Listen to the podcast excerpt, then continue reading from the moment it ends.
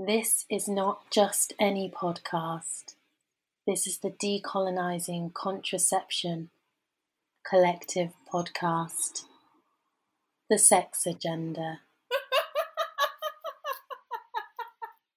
oh my god. Okay, that's it. That's the intro.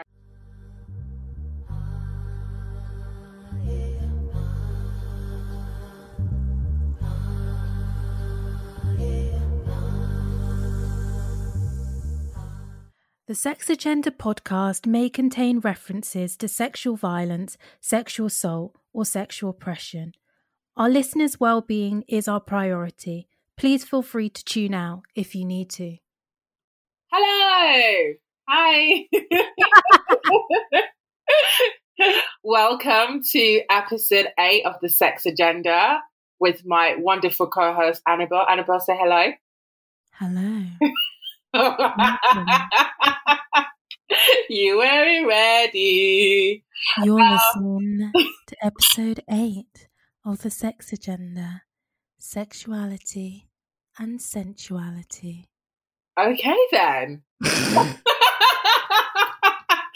we're gonna get straight into it. So things have been happening, my dear. Things things have been happening. People have been moving mad, is all I can say. So our first news topic is about Poland. So a top court in Poland has banned almost all terminations. It's it's ridiculous.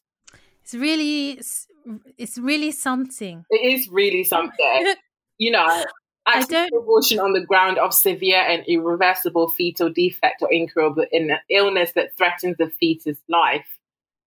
It, it's wild, but I think the only good thing to come out of this is the images that I've been seeing on social media Right. of um, protesters showing solidarity, coming together and saying, you know, this isn't this isn't what we want because it really was a select few people in a room, mostly cisgendered men, deciding that you know this was not something that people needed. Such such a shame, honestly. But like you said, you know, we've seen a lot of protests. People have come out on the streets in protest, and we've seen solidarity as well. So, Abortion Support Network here um, in the UK has already raised funds to support people who need abortions, who need to travel, are going to be able to support people who need to travel to get abortions. But it's just it's just ridiculous. I mean, we're in the middle of the pan- a pandemic. Of all the things that people should be occupied with, here you are in people's uteruses business, and y'all need to just back the fuck off. Wow, what else to say really? But um, I hope it gets overturned. I hope so too. It's not just about screaming for screaming's sake. It's really about the fact that uh, one of my consultants um, told me that the reason he started doing abortions was really because of his experiences of working in uh, Nigeria, where abortion um, is illegal, and seeing women dying from botched jobs um, and perforating their uterus, and you know, often young women that didn't have the funds to go abroad or go somewhere else. And it just made him feel like, well, we have to save lives and do this safely because the data shows time and time again. And, you know, it's not like we have to imagine the circumstances if abortion is illegal. There are multiple countries where this is the case, and obviously now um, Poland. And, you know, we know that abortion rates don't go down, you just get more dead women. And it's a shame that people don't look at the evidence and see that. Right. So so that sucks. On to other other news. So tier three. Um, so we've obviously got the different tiers now in England in relation to trying to um, control the spread of COVID. So tier three also means that couples living apart and not in each other's support bubble are not allowed to meet indoors. So ultimately, no, no nookie tonight. Nookie, nookie. Sorry. Yeah. No. Now, Uh, now is a good time for us to actually put out the codes for the websites where people can get stuff for self pleasure. And I mean, I don't want to brag and I don't want to reveal my own going ins, but I have shopped at a certain website for quite a while now. I have free delivery um, on anything I buy. don't laugh. Anything that I buy henceforth. I'm investing in some rechargeable batteries because I don't know what the next couple of months is going to be like. Once people start shopping, things move a bit mad. So you need to be prepared. I have to say, I feel sorry for my people in Wales. Well, to be honest, they're doing them dirty anyway.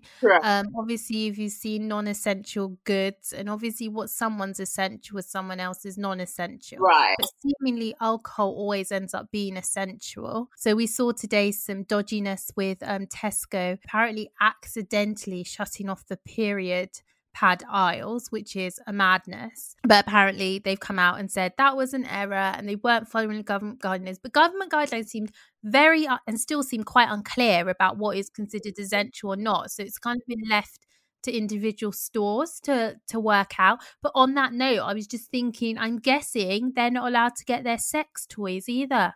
Okay, somebody needs to tell us whether this is true or we need to do research because that can't be true. Come on. You know what you can't no, obviously they're not considered essential, right? So I'm sure people are I'm sending all my love and solidarity to people in Wales. Hopefully people were well stocked up before this ban yeah. came into place. Yeah.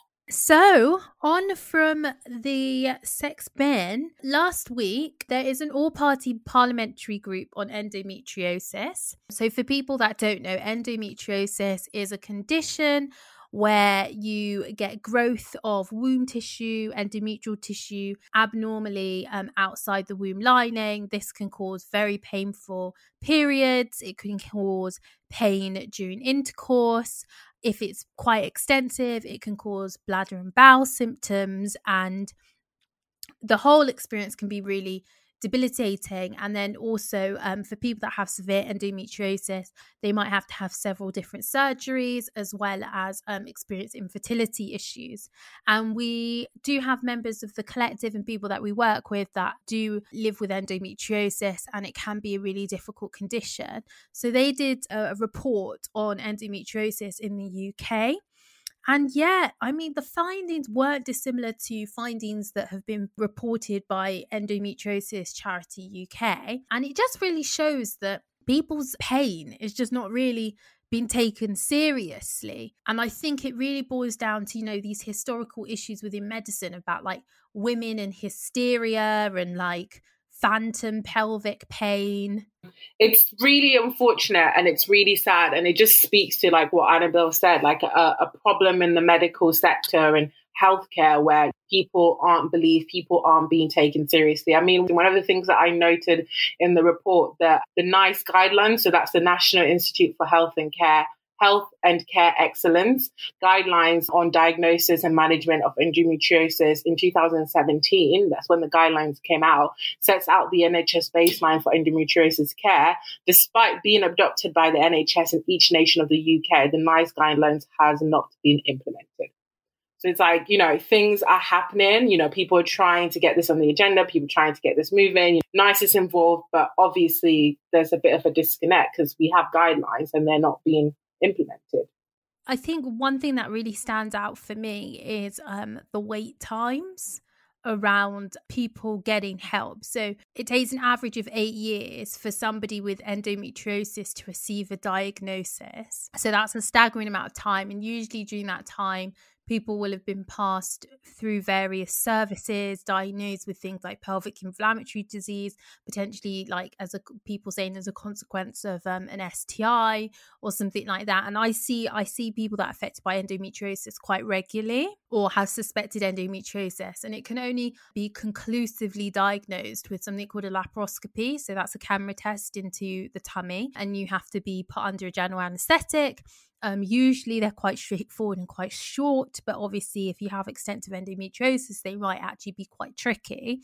So, because people have to be put to sleep, especially now because of COVID, we can treat it before you're diagnosed. It's like usually like the combined pill or having some kind of hormonal therapy like the Mirena, the Mirena IUS. But it can be really challenging because um, a lot of people don't want those things unless they have a definitive answer because they don't get on well with hormones in the report, it says about 58% of patients visited their GP over 10 times. And yeah, from my experience, I, I think these statistics, yeah, that, that it's quite accurate a lot of the time. By, by the time somebody arrives at diagnosis, they've just been passed around. And I think it's quite, it raises quite an interesting question. I'm not really sure what you think, Edem, but around how people perceive women navigating health systems.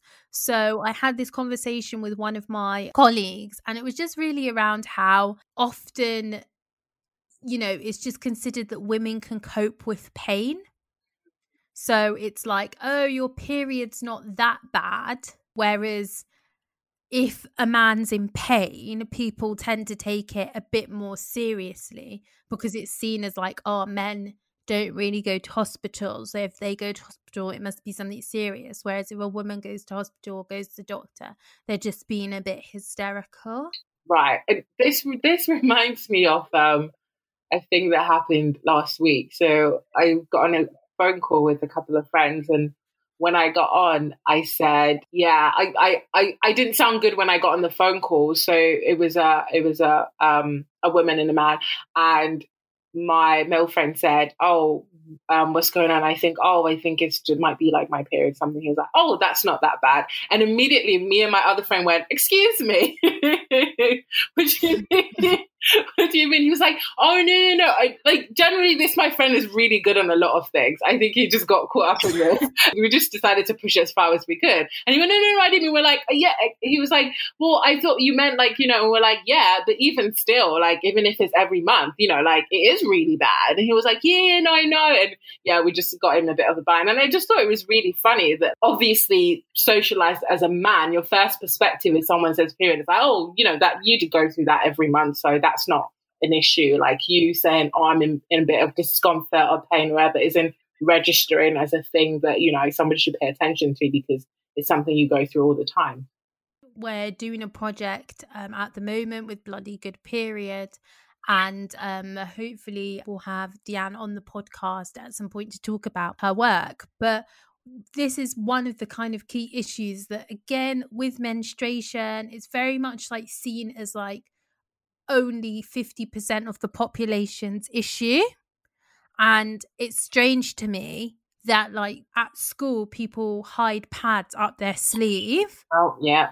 Yeah. And you like have to even in the even as a grown adult when you go to a restaurant or something like that people sneak their tampon they'll give their friend a tampon under the table.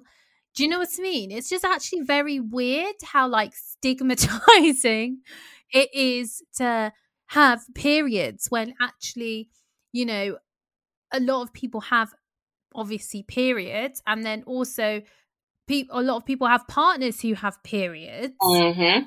So, like, even if they don't have one themselves, either their partner, their sister, their mother, or someone they know had has a period that they interact with quite regularly, and they must have been around somebody whilst they're menstruating and having period pain. So I don't know why we all behave like it's like this, this non-existent Like it's weird. It's actually super weird. Like the more I think about it, like yeah, how we like so weird, like in like even when people go and buy pads at the till, mm. like people do it in this really like awkward. I mean, I don't anymore. Like, I'm very comfortable buying um period pads and period stuff at the till, but like. I know for a lot of people it's like quite an awkward thing. And then even if you can buy it at the till, how often do you see people openly hand someone in a pad in public or that kind of thing when actually it happens almost as much as somebody asking for a tissue or a chewing gum. It's bizarre. yeah, no, you're absolutely right. It is. Yeah, I think we definitely need to do a lot more to normalize period products and stop acting like it's this, you know. I challenge listeners that next time you are you got you get caught short you don't have a tampon or a pad on you ask your friend for it but do it openly. Like why are you going to the toilet to hide it? Doing it under the table whatever or anything. Like i have to be honest that i do actually practice like I, I do follow this advice. Like so as i said i'm very very open because i don't see why i shouldn't be open with asking for products if I need them, but I'm usually fairly prepared and I use um, a moon cup anyway. Aren't they moon cups great? Oh my god. I only started using them recently. I swear, I feel like it's changed my life. Yeah, so we should definitely have this conversation about like different menstrual products because I came across um, menstrual cups first like several several years ago. I think I was at a festival. They had a stand there, and my friends that were with me were all like, "Oh, this is like some climate eco-friendly thing that's maybe just like a bit too radical and far-fetched for us how is this going to work it seems super unhygienic but if you have a like medium to heavy flow they actually can revolutionize the game especially obviously if you travel no one's doing that so much right now not carrying products on you and stuff like that it is very very easy so i actually encourage people to try and also I encourage people to understand that there's actually different brands that have different sizing. So it can take some time to find the right size. Some may be a bit uncomfortable, cause cramping, or just like not sit right.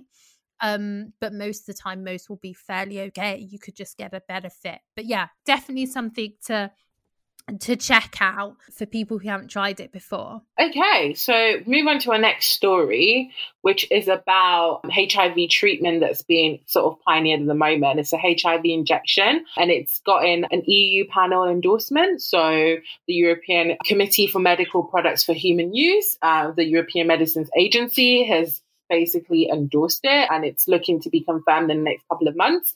And it's a treatment, it's a long acting regimen which can reduce the number of doses required to 12 or 6 per year instead of daily intake for pills. And that's for people living with HIV.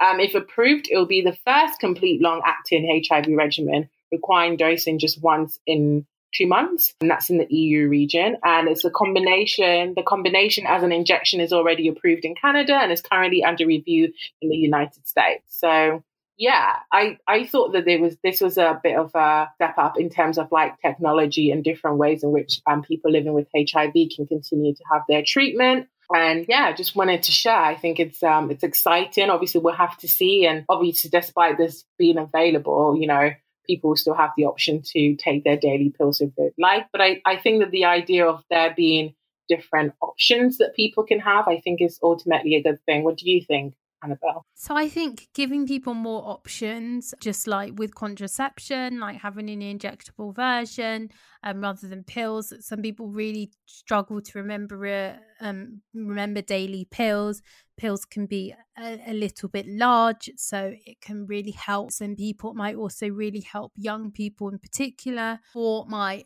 MSc thesis, I actually looked at adherence to antiretroviral medication um, in Malawi for an MSF project. And one of the things around that was really young people trying to take pills discreetly when they hadn't disclosed their status to their peers or their family. And obviously, we aim and strive for a society where HIV is no longer stigmatized, but in this country and in lots of parts of the world we're not we're not there yet so this could really really help. I'm not a hiv specialist so i'd have to defer to some of my colleagues but i know that there are some concerns that maybe um, if people didn't come back for their injection or that kind of thing and or the injections may cause some resistance um, to some of the antiretrovirals. So I guess we have to wait. Uh, we have to wait and see. But I think we love options, and the more options, the merrier. Often, so I think that's that's really exciting. There's something I just want to just touch upon really quickly in relation to just like how COVID is affecting childbirth. So I during lockdown, basically, I found out a lot of my friends are pregnant, uh, lockdown babies, um, which is amazing and um, very, very exciting. Slightly annoying because I thought we were going to come out of COVID at some stage and do like Hot Girl Summer and go to Ibiza. Nice. I'm, I'm ready for Hot Girl Summer. It's going to be you and me. I'll call you up. No worries. I got you, boo. Some of my other babes have deserted me. no, but on a very serious note, I just feel like some um, one of them delivered the other week, and um, I have other friends that delivered during lockdown, and they weren't allowed to have their partners with them during the delivery.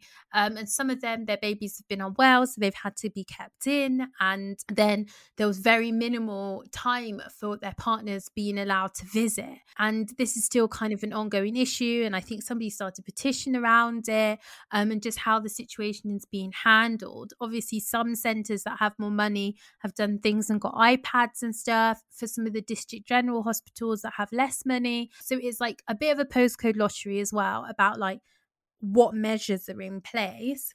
And it just seems it seems really unfair when people are allowed to go to the pub. So I just find the whole thing like very, very inconsistent. I think we have to socially distance and we have to keep people safe. But I think on this issue around partners and um, delivery, it just seems to be wildly inconsistent. More needs to be needs to be done, and um, yeah, I just hope that fewer couples don't miss out on really um, important memories. You know, I mean, it is a shame, isn't it? Like you know what people would class as you know probably like a massive highlight of their lives. Obviously, we have to do what we can. Like ultimately, safety and slowing the spread and keeping people safe is the priority. But you're absolutely right. Some of these measures and some of these policies aren't being applied consistently and don't make sense. They don't make sense. Why is it that we're allowed to go to pubs and we're allowed to go out to restaurants and places are still open? But if somebody has, has taken all the measures that they've been asked to take in order to be there to see a child come into this world, they're being prevented from doing that all in the name of, you know, stopping the spread, which I understand, but it's not consistent with everybody else being able to go to the pub. So you're absolutely right in raising this. It has to be consistent, especially at a time where, you know, if people are bringing life into this world, they want their partners to be there to share that with them and that not happening and and i'm sure seeing people being able to go to the pubs i'm sure it's going to make people really upset because it, again it's not very consistent and and that needs to change. But i mean unfortunately that has been like the tagline of this current the pandemic and the couple of you know six seven months we've been in is just like things not being consistent yeah I just feel very strongly about birth partners, especially amongst marginalized groups, when actually often your birth partner, sometimes they can or they can't be, but they need to often be an advocate for that that birthing person, the birthing mother, because often, you know, you that person can be in a lot of pain. They might not be able to articulate themselves. If they're not there during the delivery or allowed to visit in the subsequent days afterwards. Yeah, I just feel that sometimes people may not feel like they're getting what they need at their most vulnerable. And we've seen the data, uh, particularly um, the racialized inequalities um, for Black women in childbirth. And I just think that removing someone's birth partner from the picture is just, yeah, I just think it's it it's not acceptable. It's not like having a visitor um, at any other time. Right. That person has a fundamental role to play in that person receiving good care. Um, so yeah, I think I think hopefully things improve and I know people are trying to mobilize and talk about this issue more. Yeah. But I think if we're going to be in this for a long time, there needs to be a consistent plan around this issue because I actually fear that it's going to lead somebody to experience harm. So yeah, that that I thought I would just just throw out there my little nugget of um yeah, I thought I'd throw that out there. So that's a wrap on a news cycle. We're gonna talk about sex now. Are we always talking about sex? God. We are, but we're gonna talk about smell the sexy, sensual. I love the way that our next guest, Almaz, who is an amazing member of the collective and a journalist extraordinaire, says she has this phrase that she says, sexy stories. And I almost like, oh, what's that?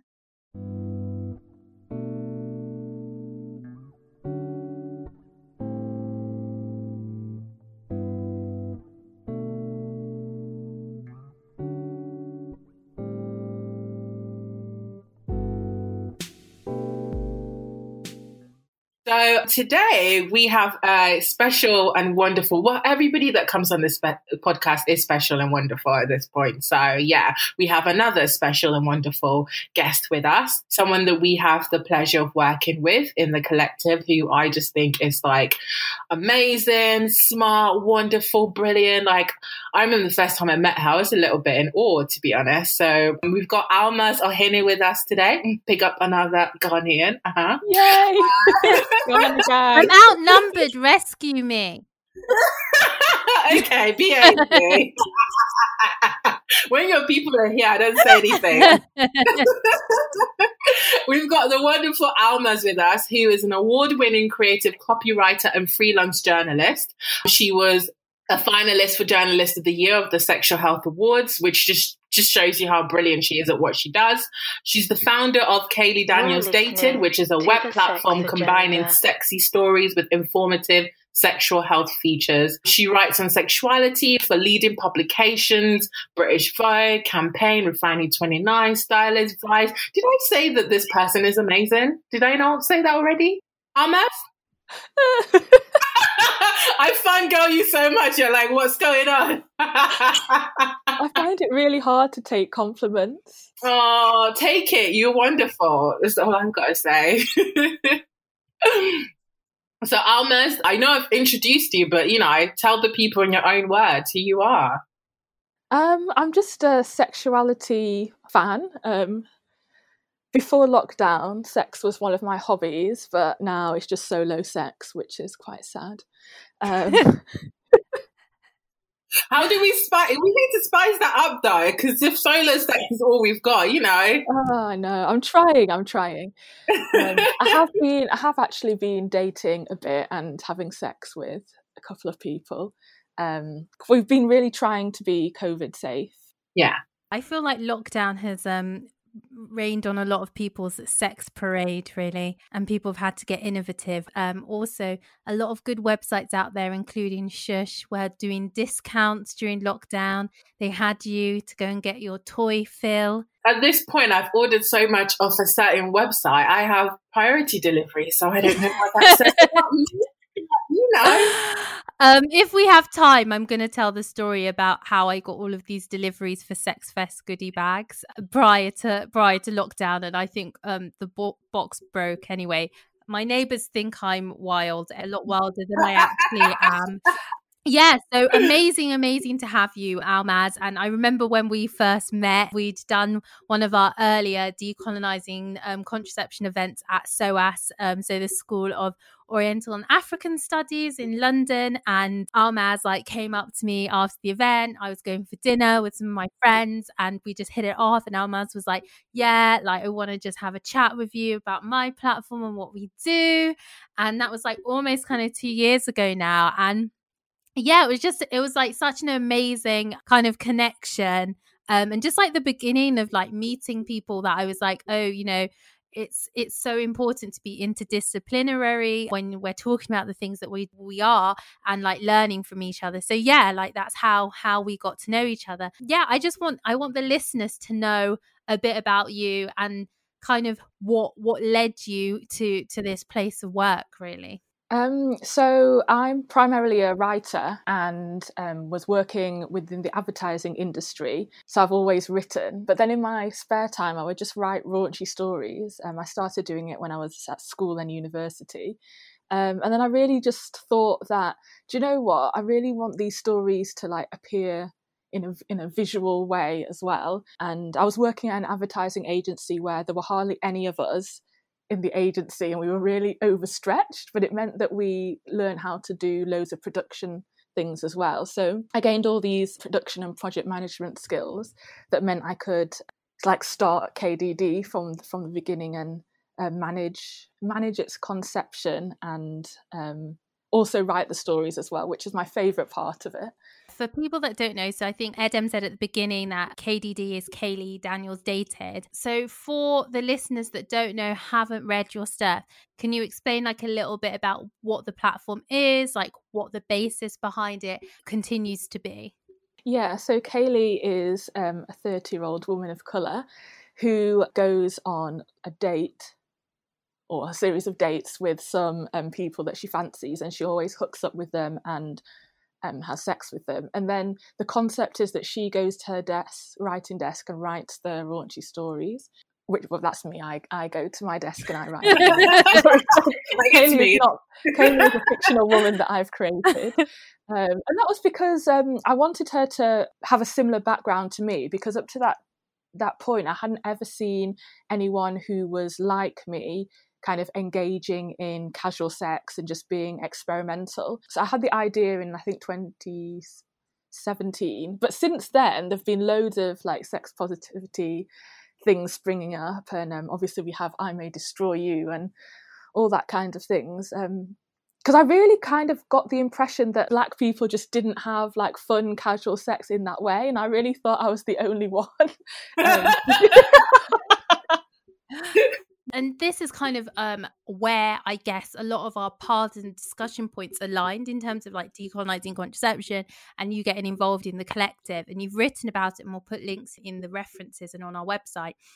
And there are some already there just in terms of how the presentation of kind of like sexuality for black people particularly like dark skinned black people is always like one of kind of performative sexuality it's really hard to come by positive representations of people like taking ownership of their sexuality and kind of like enjoying it and engaging with it in like a safe and fun and excitable, pleasurable way. And you've really added a lot in terms of us being able to discuss that. Um, I think it's difficult to discuss that anyway in the mainstream because people are still quite stigmatizing about casual sex and people's pleasure.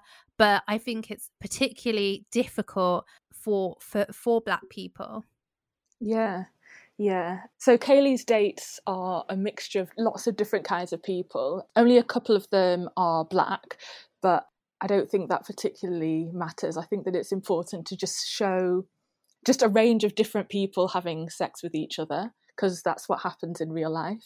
Um, and I, I mean, I think that one of the things that made me be a little bit in awe and like like really inspired by you when I first met you when I first got like acquainted with your work and stuff is that we're from fairly similar background, you know, Ghanaian ancestry and pretty much grew up in Ghanaian culture, albeit here or back in Ghana.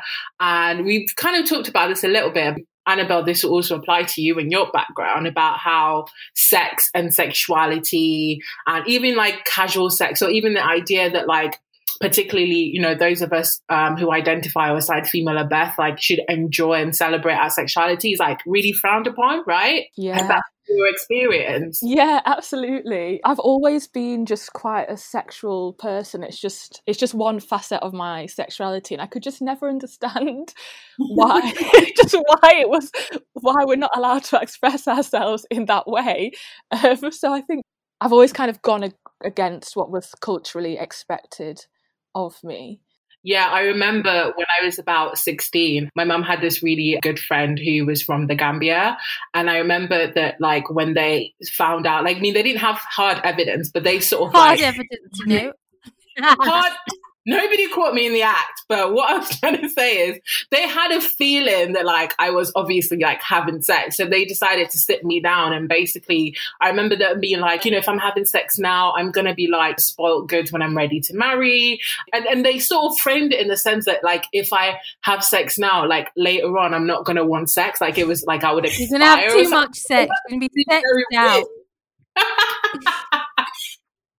I remember it being very weird and it really like framed the way that I thought about sex and my interactions for like a really long time until I was about like 19 and I got involved in the sexual health project and that completely like changed my perspective of my life. But I remember it really like restricting the way that I expressed myself because although I didn't believe them, it was something that I could like hear the back of my head, right?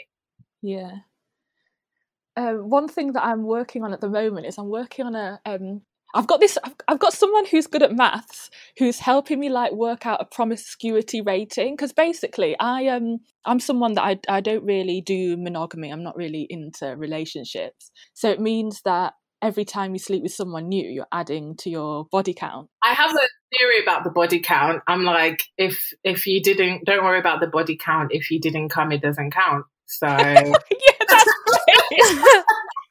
I like, um, but but yeah, I mean, you know, people's abilities to have orgasms and things are different. Also, I feel like we should jargon bust. Like, so some people might not even know what a body count is, but I think most people may do. Body count is basically the number of people you've had sex with and like it depends like people measure in different ways so whether it's penetrative sex whether it's just you know yeah, people measure it in different ways, but essentially it's it's the amount of people that you've quote unquote slept with or had penetrative sex with. And honestly, it's such a problematic term anyway. Like the, the fixation on people's body count and like you know, even like online, it's like you see, like, if obviously your body count's high, then it's like you're spoiled goods or something like that.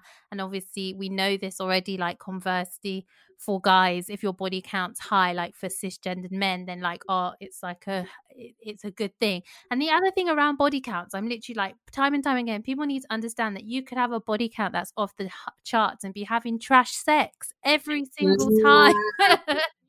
so, yeah, it's really it's really wild. I hate it, but I don't know. People might have other other feelings on it. So you said your promiscuity number, oh man, or promiscuity rating. rating. So I think that sometimes people as well forget that certain people might have just been in a relationship for years but but then also within that they might supposed to be in a monogamous relationship but one person might have been sleep with other people. So it's trying to work out the parameters of the agreed situation because someone like me my body count is pretty high but it's like well i haven't really been in a relationship for like 10 years so when you when you work when you work it out by month it's not actually that many um, hmm. i'm not actually going to say what it is no, no, no, don't, don't, don't. no, I don't even think people should have to say like it's an interesting thing, isn't it? That like actually part of the reason people don't want to reveal their body count is because society still stigmatizes people by numbers. So like people don't want to declare that because you will get a lot of stick for it, which you know is is a problem within itself because again, the other thing we have to talk about is like safe sex and that kind of thing. And if people are worried about, like, you know, people have those ideas around if you have a high body count, someone's dirty, which is obviously a really stupid term. But obviously, if you're having safe sex, then you can have lots of safe sex with people compared to s- somebody else who might have very few partners and contract quite a lot of infections, you know, which is actually what people's primary often concern is around sex and having lots of partners anyway. But then a lot of people that I speak to have maybe few partners, but the sex that they're having is quite unsafe. Um, yeah. So there's exactly. a lot. Yeah. So I have I have Kayleigh Daniels dated branded condoms, and um, I just love giving them to new partners. like, oh, I mean, that is quite a flex. Let's be honest. Like handing a new partner your own brand of condom. It's kind of it's quite it is quite a flex. So there's something that i really want to talk about and you've written um, a great article for like for gal-dem on the issue um, around like sex positivity and how how the the racialization around it. But there's something that kind of crops up and i had similar thoughts about it is that in terms of being sex positive, which doesn't just always mean, you know, being polyamorous or like having other, you know, different sexual experiences, one of the things that some people are interested in is, you know, exploring their sexuality and um, doing things that are more interesting, sometimes like be doing like BDSM or something like that. And a lot of people are worried about like fetishization as um, non-white people and entering into things like sex clubs or like going um, into like swingers parties or those kind of things and like people's reaction to them. And rather than the fact that they don't want to do it i guess they're concerned that they're going to go there and they're going to have like either a racist or really unpleasant experience. And i just wanted to know if you had any thoughts on that or any like advice around around that Absolutely. I was always interested in kind of getting on the sex scene for, for years. But when I really thought about it, I didn't enter into it because I, I just didn't want to be fetishized. Um, and it was something that um, I have been fetishized before, and it's just, it's just, yeah, no one, no one wants that. But then I did actually go to a sex party in pre pre COVID, just um, earlier this year, and um, there weren't that many people of color there but actually the space was really really welcoming and really like i did feel that it was a safe space. And there's um there's a, a sex party uh, brand called Crossbreed. The party that I went to wasn't actually that, but there's this brand called Crossbreed. At, at the moment, for Black History Month, they're running a series of Zoom talks about just uh, educating people about that, like racial biases and like fetishization and oppression and that kind of thing. So I think within the sex and porn scenes, because of the Black Lives Matter uprisings, those scenes are taking on board a lot of what a lot of what the discourse as well, which is which is really good. Obviously, during COVID, sex parties are not allowed, um, I have been talking about about this with some of my like kind of friends who are interested in the scene, and we're all just like hoping for for them to all come back. But obviously, we have to wait until it's safe to do so. Um, yeah, so definitely um, advise that people stay away from um, intimate sex parties during this time. Um, obviously, due to the spread of COVID, I think we mentioned in a previous episode, like PrEPster has a really good guide about like what other things people can try. As I mentioned, really good time to like explore other things like solo sex with all of the lovely discounts sorts of brands are doing online.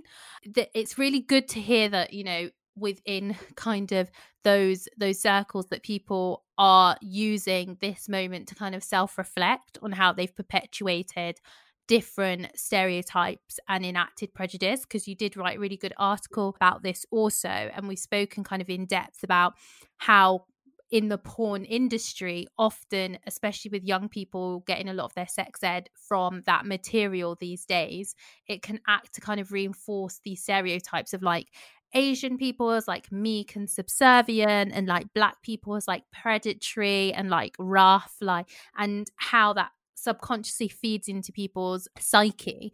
Um, and I'm not sure whether either of you have like specific experiences, but like when you were talking, something just sprung to mind for me that I think I was like probably like 19 or 20. Like I went out with some of my friends and I was approached by this um, white guy that was trying to chat me up. And he basically started stroking me um like stroking my arm and was like your skin's really lovely. Like have you ever like been with a white guy before? And it was like that very typical fetishization. It was really uncomfortable. Um he was touching me. I didn't know him. He like the first thing he asked me was like obviously quite racialized. And it just made me really upset. I was like quite young at the time. Obviously you know wasn't wasn't interested. Somebody was touching me. And we really obviously need to have like more conversations about like why that those keep on happening and increasingly more and more this is now translated to like dating apps and things and nearly everybody i know um, has a bad experience of you know being on a dating app and somebody just being like i've never slept with a black woman. Do you want to be my first? And it's just like awful oh. stuff you know get in the sea. Get in the sea. get in the sea. Yeah, obviously, somebody who grew up in England in a predominantly white town, Barnsley, look it up, um, is obviously um, things that I experienced in my late teens, mid teens, you know, when I was being sexually active and like what my options were in terms of like partners or who to engage with and stuff. Obviously, my pool in terms of the black guys was very small because at that point all the black guys were like my friends. We're practically family because if you're like the few africans or black people in a really white town you practically become family. So then it became a bit ill to like date people you considered like your brother or your friend or stuff like that you know yeah so definitely experience of dating white men definitely agree with you annabel. You're this thing for them to conquer this you know as opposed to just treating you like a person like an individual and they're just being like nice to you people quickly, well, yeah, because of racism in society, people immediately turn to that. And obviously, like media and, and, you know, all the films and TV and stuff we see really feeds into that, has given people that perception, but also like colonialism. So you've written about how race, colonialism, and sex sort of intersect to create this experience for us. You talked earlier about like monogamy, the fact that, you know, monogamy yeah. and heteronormativity and Christianity sort of like enforced on us. And that all comes from that era, right? Because our cultures in today's term are perceived quote unquote backward. But when we, I'm not gonna, I'm not, I'll let you take the mic. you don't read your article to everyone in this podcast. um, so yeah, I wrote about sex and race and colonialism for British Vogue earlier, well, in the summer in July. Yeah, so um, I'm I'm someone who um, I'm not monogamous. Um, I've I've tried monogamy and just failed, um, and I kind of felt that I was like broken in some way. Um, but then when I was at university, I, was I was doing some post colonial units as part of my English degree, and kind of was doing lots of reading about pre colonial African culture, and discovered that just the the culture at the time in Ghana and in loads of places in West Africa was to be polygamous, so like one man um, and a number of different women who would then all sleep with him probably not at the same time but maybe i mean if I mean, some of them were probably having group sex, probably, because I mean, that's fun. But um, yeah, it kind of just made me realize that people where I'm, I, my ancestors were from, were not doing this whole nuclear family, one one relationship forever. Um, I was thinking, oh, that's really useful to know because there are actually many different ways to kind of be in relationships and to have to have children um, I find it really interesting that the whole world now has become obsessed with like the marriage model that we have in the West. Um, because in the late 1800s, there were still cultures where I didn't didn't really subscribe to that.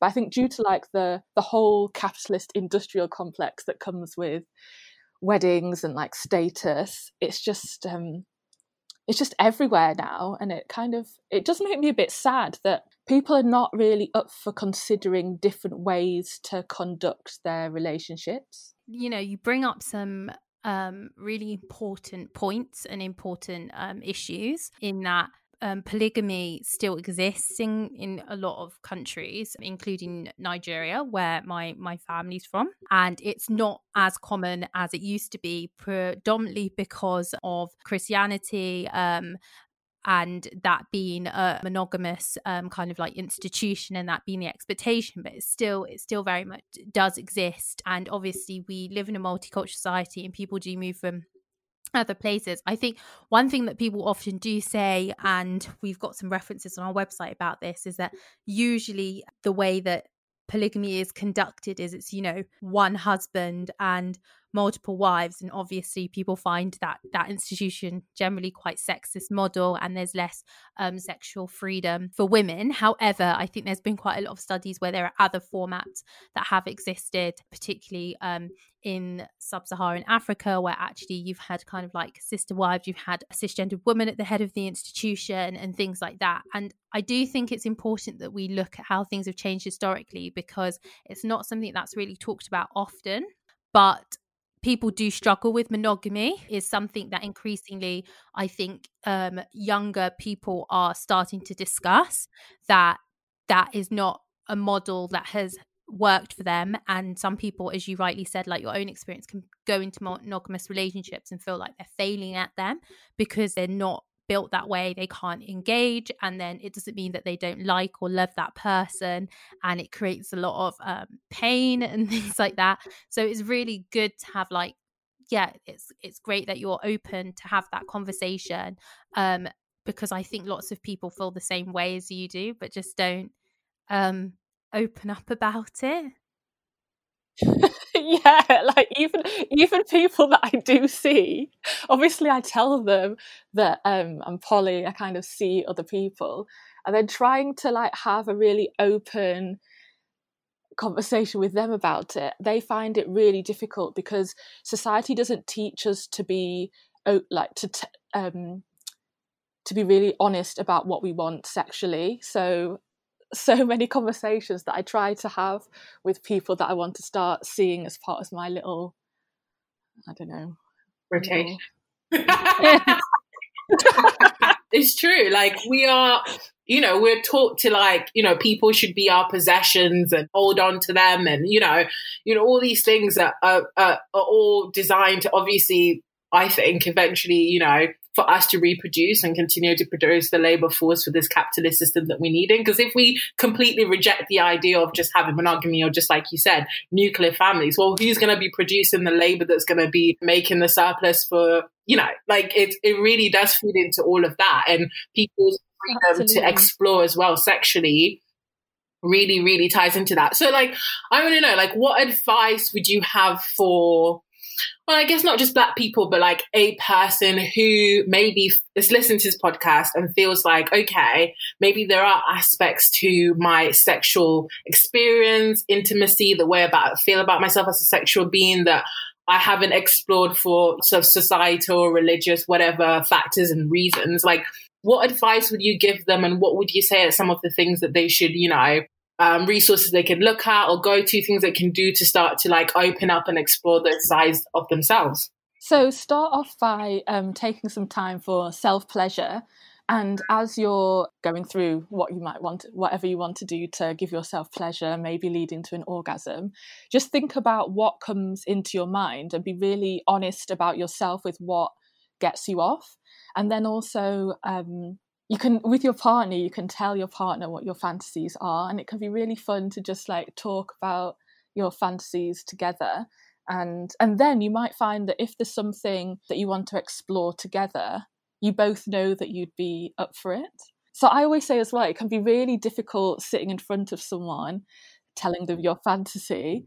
So um, you can like write you can like write lists or what works as well is like sitting back to back and just like just saying saying your fantasy like to the wall but knowing that you're you're connected with, with them by touching them through their back it can be it can be really hmm. nice hmm. Annabel, do you have any suggestions? Um, so I think one of the things that Almaz said is kind of quite key is that I think communication is um, really important. I think people don't really talk to each other sometimes about what they like or they don't like as much as they should. And your likes and your dislikes obviously can change, especially if you are in a monogamous relationship and it, you've known that person for a very long time. You may actually want to try something new. And I think uh, that's something that people need to be really get really good at doing and acknowledging that things shift, that you need to change things. Sometimes people need to spice things up. Some people just like like the same thing again and again and again and that's actually also right as well. But i think communication is really key and especially for younger people i think you know people say various people grow into their their, their sexuality at, at different different paces but it's really interesting you know um, obviously young people can be quite chatty about everything else but sometimes i think you know very awkward still in in sexual encounters and really struggle to articulate what they like or do not like so i think something that can be useful is doing that outside of that space so you know just getting used to saying words aloud um outside of that space yeah, you know like yeah. I'd like it if you did X and or Y. I like it when you stroke my inner thigh. So like when it comes to that, like you're not really embarrassed about saying it because you feel like it's practice and you you, you can say it to that person. Yeah. Yeah, I 100% agree with everything that um, you have all said. I think that sometimes as well, as Almaz has said, it, it's helpful to know what you like on your own to be able to communicate that to somebody else. I think that's really important. I think it's also like making space for that person to be also to also tell you what it is that they want. You know, I think that like if you if you're able to do that, then it's mutually beneficial for the both of you. I'm gonna be like totally honest. It's not something that I've really like come into the practice of doing until like the last like year, year and a half. And even then, I feel like if you're so used to, I feel in some respects, a lot of people are so used to doing things the way that we've been told that they should do. So trying to do things that open us up to like new experience allows us to be free to explore is a thing that we have to keep challenging ourselves to do because it's not a thing that comes naturally. I've found like, even though we all want to be having the best sex ever. How to get there is not a thing that's coming naturally to us just because of the way that we've been socialized, mm-hmm. right? So I think it's something that you have to keep reminding yourself to be like, you know what, I deserve great sex. And I and the person that I'm having sex with also deserves to have great sex. So I'm gonna be in the habit of communicating or saying what it is and making space for them to also say what it is that they'd like, so that we're both having a really great time. And I think that it's something that you just have to get in the habit of doing because you can quite easily like fall back to doing things the way they were before because you know it's what you know right? And part of exploring yeah. is is a bit of an unknown right? It's a little bit scary especially with with partners as well. If it's somebody new you know like there've been times i've been like do i really want to be honest? Because i feel like maybe this person might judge me for what i like you know? And sometimes yeah. because you know and, and it's really messed up given everything we've said but i don't want this person to think that i'm some type of girl which is really messed up but you know, sometimes you're like, I like this person. It's me opening about this thing. You know, eventually, if me opening about this sexual thing I like, as long as it's not harming anybody, it's going to turn that person off. Then that's obviously not the person I want to be engaging with. But sometimes it's a yeah. difficult balance to strike, particularly when a lot of the time, I'd say, particularly lockdown and stuff, we're spending a lot of time forming sort of like emotional connections with people perhaps before we meet them, right? So it's like, okay, well, if I'm really open, honest about this thing, is that going to change? And I found maybe sometimes it's best to be open, honest about earlier on because it determines where that's going to go. I mean, don't tell them everything, you know, test, test the waters, you know, like drop a couple of keywords in there and see how they respond, you know? And I think that that helps you figure out whether this person might be the person that's also open to exploring with you. Um, is what I'd say. Yeah. yeah. Yeah. And so on that note, I just wanted to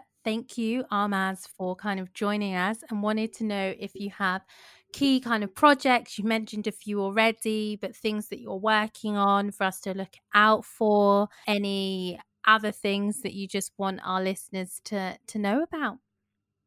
Okay, so um, Kayleigh Daniels Dated is currently on hiatus with new content. What I forgot to mention earlier on is that um, there is um, a stream of content called Body Talk, which is um, sexual health articles written by sexperts, which connect to a theme from each of the raunchy stories. So we're currently on hiatus, but if you visit the site, it sends you to Big Cartel to you can buy PDF copies of all the raunchy stories. So all ten are available to buy via Big Cartel. And we're currently in talks with a big brand about a collaboration. I can't say too much about that at the moment, but watch this space.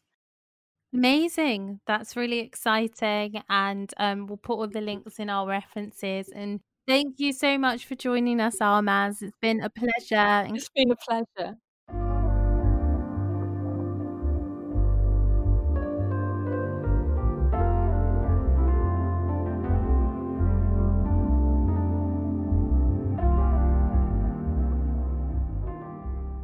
We're into the growth section after that amazing chat with Almaz.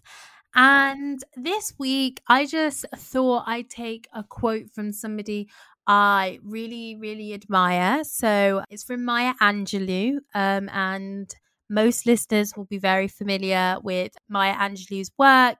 Um, wrote a whole series about her life and often people just read I know why the caged bird sings and don't you know know much about the rest of her life or her other works. Um, or people know about her poem Still I Rise which is amazing piece of poetry but she just got some fabulous one-liners. I'm not even sure what this was in relation to but she said ask for what you want and be prepared to get it and yeah, in relation to our whole topic that we've been discussing, I think that sexually, this is a really great phrase. People don't often feel comfortable, as we discussed, stating what they want in terms of sexually, um, especially if they're less experienced. But actually, it's really good to start talking to your partner or partners early and tabling that and saying what you want. Often, you know, people read body language and things like that but it's always good to like check in with partners and you know check if they like something and also in terms of consent and just build up that communication. So i just really loved it. And a lot of people also don't know about maya angelou is that she was a sex worker and um, she writes really amazingly about her experiences with sex work and we know how much sex work is stigmatized but actually lots to be learned um, from sex workers and a lot of people don't understand what sex work is in terms of transactional sex and that it's not always explicit as like a sex um, in return for money. It can be sex in return for a lifestyle. And that's something we see quite a lot in terms of low income countries. So, yeah, I just thought this is a really lovely quote. It, it just really fits in the episode about asking for what you want and be prepared to get it. I, I feel like the the ask what you want there, I think like it's clear, but the prepared to get it is the bit that's really getting me because sometimes you can ask for what you want, but if you're not prepared to receive it, well, then it's not it's not going to happen. So I think that that two combination coming together is is it's a really good mantra or it's a really good quote to basically like hold on to for life generally, or just like you said in your sexual interactions as well. Yeah, I mean, definitely as well as you said in life generally. I think it also just holds for ph- phenomenal purpose. And as I said, I don't know what it was specifically in relation to, but it just really resonated with me because even just day to day, I think a lot of people, in- including myself, suffer from like imposter syndrome, and you're always underselling yourself or like just will ask for a little bit less than what you actually need when we're surrounded and I'll see people around me ask for like well in excess of what, of what they need. And then we have to meet and talk about how people ask for triple what we ask for and, and not even delivering a quarter of what we said we'd deliver. But hey, we move. um Edem clearly has a has a, a specific topic on her mind. No, no. It's fine. All right. um, but no, but gen- genuinely, you just have to you just have to be direct. Like you need to ask people and tell people what you want, and sometimes the world surprises you. So on that note, we out. Peace.